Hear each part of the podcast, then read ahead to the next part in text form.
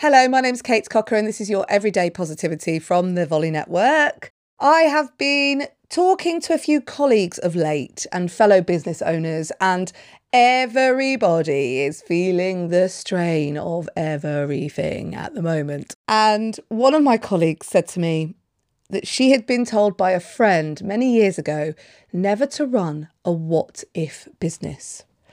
So the what if in this context is what if it doesn't go right? What if we do this? What if this doesn't happen? What if we get this person? What if we get that person?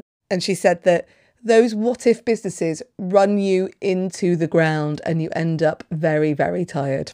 And I laughed because I thought, actually, at this point in time, we're kind of having to live what if lives. Like, what if I go out and I get ill? What if I go out and catch the coronavirus? What if I meet this person and then they get it? And then they, there's a lot of anxiety around all of that. So, today and this week, actually, let's focus on bringing some certainty to ourselves, bringing it down to this present moment and bringing it down to not what if, but what is. What is right now? What have I got? Let's accept the now. Let's be grateful. And then we can push forward from there.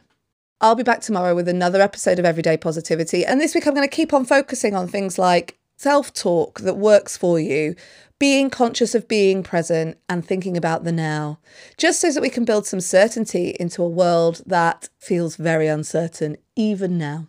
So I'll be back tomorrow. In the meantime, have a great day. I hope you're enjoying Everyday Positivity. Please check out my YouTube channel. I post daily videos there as well to help you stay in that positive mindset. Just search for Everyday Positivity on YouTube or go to everydaypositivity.com. That's everydaypositivity.com.